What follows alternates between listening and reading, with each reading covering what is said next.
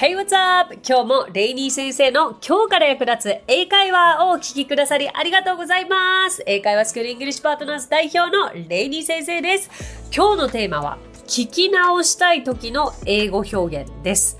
聞き取れないけど聞き直してでも聞き取りたいそんな時聞き返し確認でお願いする時ってありますよね今回はそんな英語学びたてなら必ず役立つ聞き直したい時のシンプルな英語表現をご紹介していきます。それでは早速いきましょう。まあ教科書に結構いろいろと載ってているかと思うんですけれど実際にじゃあ教科書に載っているものをそのまま生きたフレーズで使えるかっていうと、まあ、そうであるものもあればそうでないものもあるというのが正直なところですね。だから今回皆さんにお届けしたいのは私が非常によく耳にしてきた生きた聞き返し表現ですね。いきましょうか。じゃあね一番最初にご紹介したいのは Excuse me? です。いやーなんかバーって英語で言って、まあこれはあくまで向こうに聞き返された時なんですけれども、excuse me? っていきなり言われてみてください。頭の中真っ白になってパニックになります。でも、これが、あ、じゃあ自然に聞き返す時の表現なんだって私驚いたんですよね。なんて言えばいいのかな？なんか自分の中になくてその概念が、excuse me っていうのはこちらがすみませんって物事を頼む時にしか使わないって、やっぱりそう習ってきたし、そう思い込んできたんだけれど、全然違うアプローチで excuse me を使われてきた時に、もう混乱しかないんですよ。え、なんで私この人に何かを聞いてるのに、この人が私にすいませんって物を頼もうとしてるんだろうぐらいになっちゃってパニックが起こる。でもそうじゃなくて、何か物事が聞き取れなかった時に、相手が一番カジュアルにパッと出てくるのは、excuse me?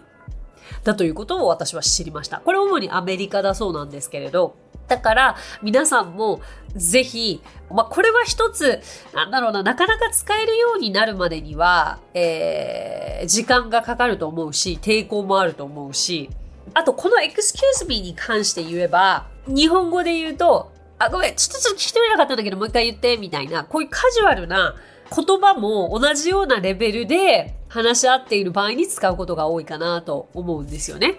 ですから、私たちのようにこう、英語を学び始めの方が使うにはちょっとハードルは高めかもしれないんですけど、まずは何か自分が相手に英語で言いました。そんな時にこう聞き返されるであろうというものからお伝えさせていただきますね。その後に皆さんが、えー使ったらいいのではないかという表現もお伝えしていきたいと思います。はい、excuse me.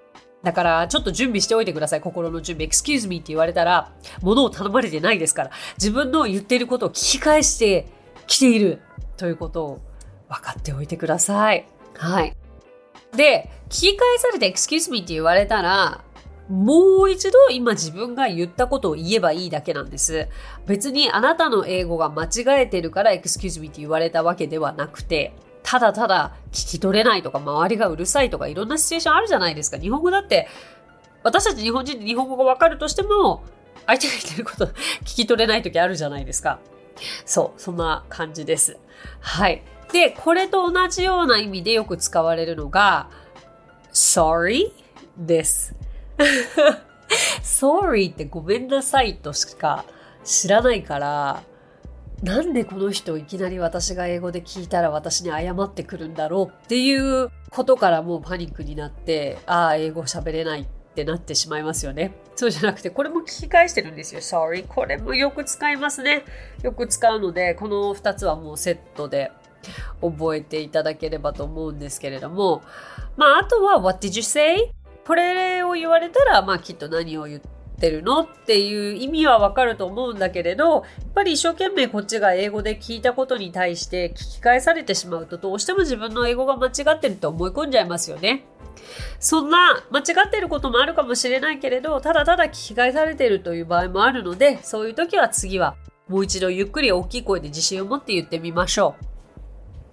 次、教科書に出てくるのではないでしょうか。I beg your pardon?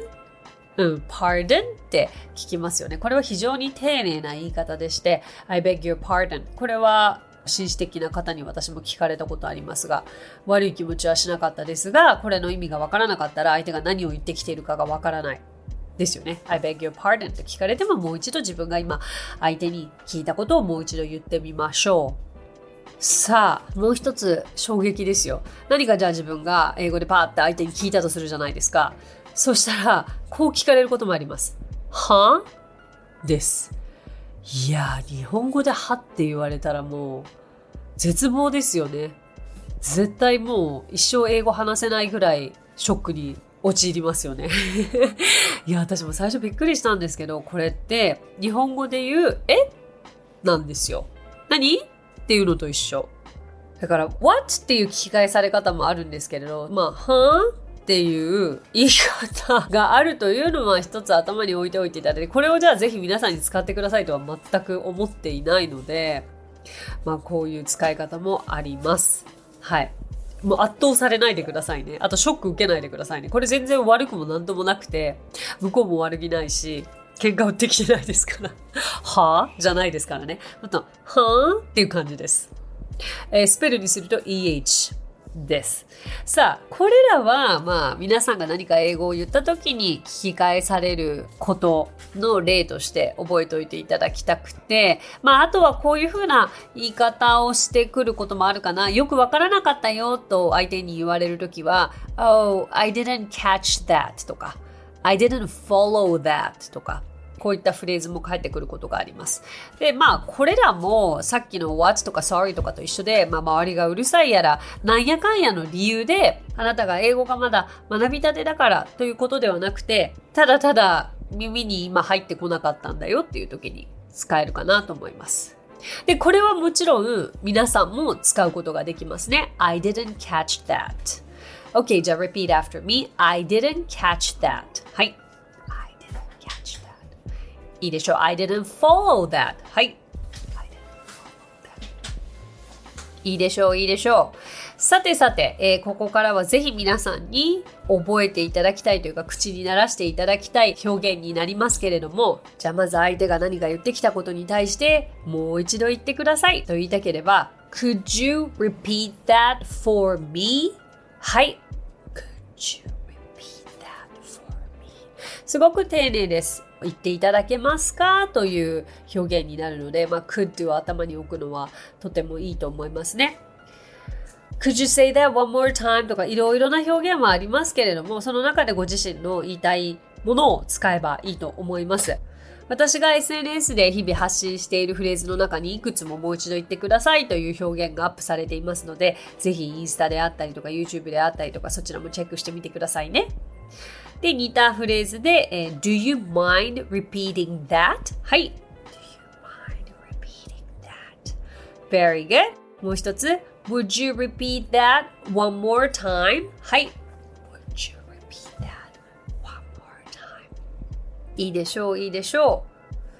さあ、えー、相手が少し早く喋るな、ゆっくり喋ってほしいなと思ったら、Could you speak more slowly, please? はい。You speak more slowly, please? Good, good, good. Could you please slow down? はい。Could you please slow down? こう、あの、口を大きく開けて、please とかは特に横に開きながら頑張ってみてください。あと、どうでしょうね。大きい声で話してもらいたいとき。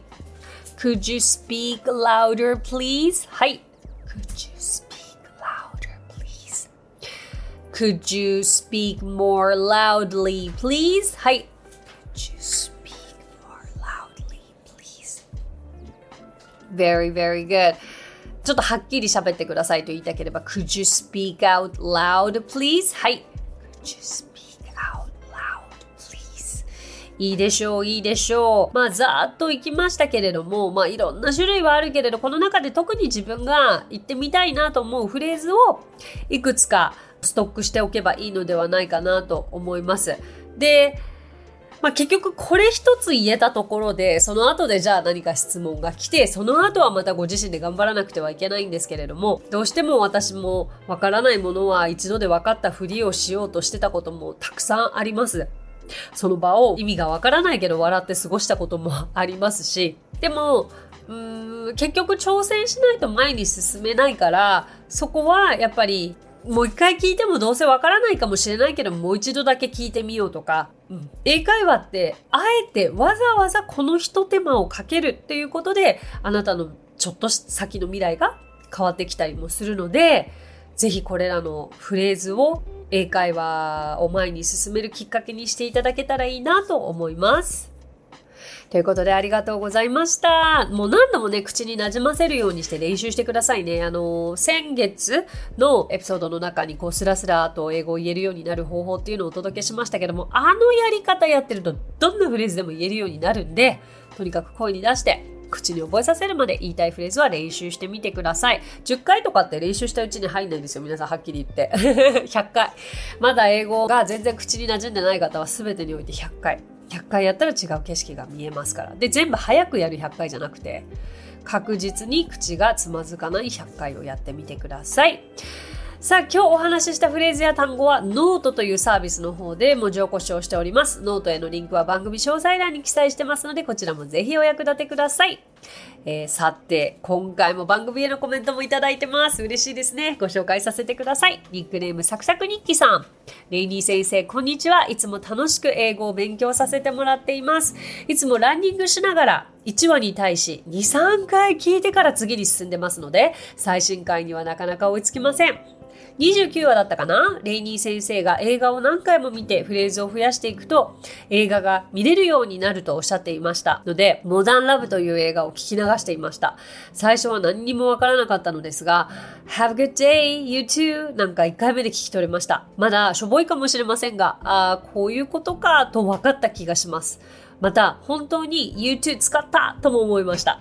これからもフレーズを増やして英会話ができるようになりたいです。あと、早く最終話に追いつきたいです。サクサク人気さんありがとうございます。いやー、本当にね、何が素晴らしいって、一回聞いて終わりじゃなくて、やっぱり何回も聞く。これが同じ映画のエピソードも何回も見るにつながるんですよね。うん。そうそう。1回目より2回目、2回目よりも3回目って本当に耳に引っかかる英語の単語も増えてくると思うんですよ。そう。だけど、やっぱりそこで、じゃあ、1話の中の特にこのシーンだけを何回も繰り返してみるとかそういった見方聞き方というのもおすすめですしあのご自身でやり方がすごく分かっていらっしゃるんだなと思います。モダンラブ私も大好きですよ。うん。あのニューヨークのあドラマですよね。あの1話完結型のすごくおすすめなので多くの方に見ていただきたいと思います。Have a good day, you too. 一回で聞き取れたって嬉しいですよね。うんうんうんうん。ぜひ、引き続き頑張ってみてください。まあ、そうですね。約200話ほど 私のポッドキャストを配信させていただいておりますが、もう楽しみながら一話一話進めていただけたらと思います。サクサクニキさんありがとうございます。さて、この番組ではご感想やリクエストなどお待ちしております。番組詳細欄にあるリンクよりお気軽にご投稿ください。そして Apple Podcast ではレビューもできますので、こちらにもぜひレビューを書いてもらえると嬉しいです。また、Spotify でもレビューを投稿できるようになりました。Apple Podcast では番組全体へのレビュー投稿でしたが、Spotify ではエピソードごとのレビュー投稿になりますので、こちらにもぜひレビューを書いてもらえると嬉しいです。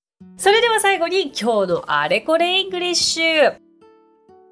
あれこれイングリッシュご存知ない方、ぜひチェックしてフォローをお願いいたします。我々英会話スクールイングリッシュパートナーズの講師たちが出演しておりまして、YouTube、Instagram、Facebook、えー、X、そして TikTok にて毎日新しい動画が配信されています。そんな中から今日は先週に引き続き out を用いたイディオムその2をお届けしていきたいと思います。イディオムってすごく大切で、やっぱりイディオムを知らないと全然会話の意味が成り立たないということも多々あるし、うん、で、この out って出てくるだけで、必ずなんか外にって勝手に訳しがちなんですけど、全然そうじゃなかったりもするんですよね。えー、前回の終わりのあれこれイングリッシュのコーナーでも out を用いたイディオム、その1をお届けしているので、今回その2になります。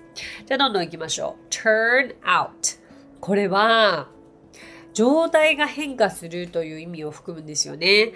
結果や事実が判明、予想してたのと違うように判明するってことなんですけれど、例えば、えー、医者は赤ちゃんは女の子だと言ったけれど、結局男の子だった。The doctor said the baby is a girl, but turned out to be a boy.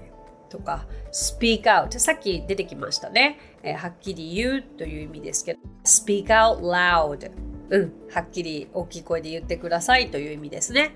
それから burn out 燃え尽きるという意味です。I'm burned out ちょっと燃え尽きちゃった疲れちゃったくたくただという表現ですね。なんかあんまりこう外へとは結びつきにくいですけれどもぜひ参考にしてみてください。So that's it! Thank you so much for coming by. Thank you so much for listening. 今日もレイニー先生の今日から役立つ英会話をお聞きくださりありがとうございました。皆様とはまた来週金曜日にお耳にかかりましょう。So till then, bye! さあ、ここでレイニー先生の活動を紹介させてください。まずは、レイニー先生が運営する英会話スクールイングリッシュパートナーズでは私たちと楽しく生きた英語を身につけたいという方を大募集。マンツーマングループキッズすべて出張レッスンとオンラインレッスンで行っています。また英会話の講師も大募集。女性だけの募集になりますが東京23区内で出張レッスンができる方やオンラインレッスンで早朝や夜のレッスンができる方海外在住の講師なども募集しています。ぜひご応募お待ちしています。詳しくはイングリッシュパートナーズのホームページを検索してみてください。